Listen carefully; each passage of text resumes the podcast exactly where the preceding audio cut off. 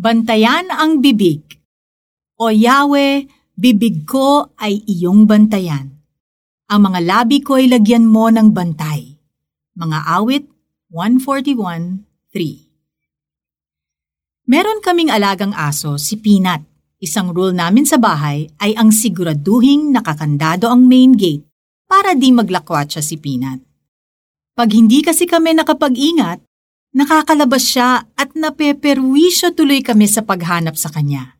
Sabi ng may akdan ng mga awit 141 verse 3, Kailangang may bantay ang ating mga bibig. Bakit kaya? May makakalabas ba na magbibigay perwisyo?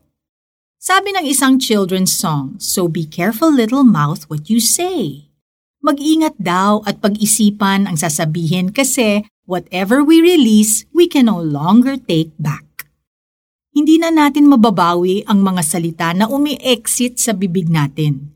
Lalo na kapag galit tayo, we end up saying things na hindi na lang sana natin sinabi dahil it could break someone's heart. Ay, kung gaano kaliit ang dila, ganun naman kalaki ang perwisyong nagagawa kapag hindi binantayan. Tinutukoy sa Efeso 4.29 na ang purpose ng dila ay ang maka-encourage sa iba at magbigay ng glory kay Lord. Kaya isang mabuting panalangin ang mga awit 141 verse 3. Kailangan kasi natin ang tulong ng Diyos para mapaamo ang dila. On our own, mahirap itong gawin. Pero sa Panginoon, walang mahirap. Nangako siya na kikilos siya sa atin para magawa natin ang kanyang kalooban. Filipos 2 verse 13. Kaya focus tayo kay Lord mas maigi kung pagninilay-nilayan natin ang salita ng Diyos at gagamitin ang dila ayon sa itinuturo ng salita ng Diyos, katulad ng pagpupuri at pagsamba sa Diyos, pagpapasalamat, pagbigkas ng salita ng Diyos, pagbibigay pag-asa at inspirasyon, paghingi ng tawad, pagpapatibay ng loob ng iba at pagpepray.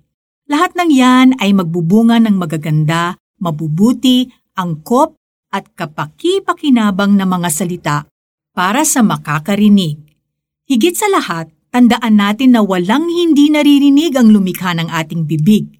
Kaya, be careful little mouth what you say. Lord, patawarin ninyo ako dahil my words have been unloving and not glorifying to you. Salamat dahil maging ang masama kong pananalita ay pinagbayaran na rin ni Jesus sa krus 2,000 years ago so I receive your forgiveness. Tulungan ninyo ako para ang mga salita ko at kaisipan ay maging kalugod-lugod, O Diyos. Amen. Para sa application, ano-anong masasamang salita ang kailangan mong bantayan at hindi bigyan ng exit pass? Check out this list and identify kung saan ka nag-struggle. Tapos, aminin mo sa isang taong pinagkakatiwalaan mo at nirirespeto at hingan mo siya ng prayer pag-complain, pagsisinungaling, paninira ng iba, paghusga, pagsumpa sa iba, pagmumura, paninisi sa iba, pangiinsulto, pag-akusa, pagiging sarcastic, pagkakaroon ng critical spirit, taking the name of the Lord in vain, verbal abuse, kawalang galang, magaspang na pagbibiro, at iba pa. O Yahweh, bibig ko ay iyong bantayan, ang mga labi ko ay lagyan mo ng bantay, mga awit 141 verse 3.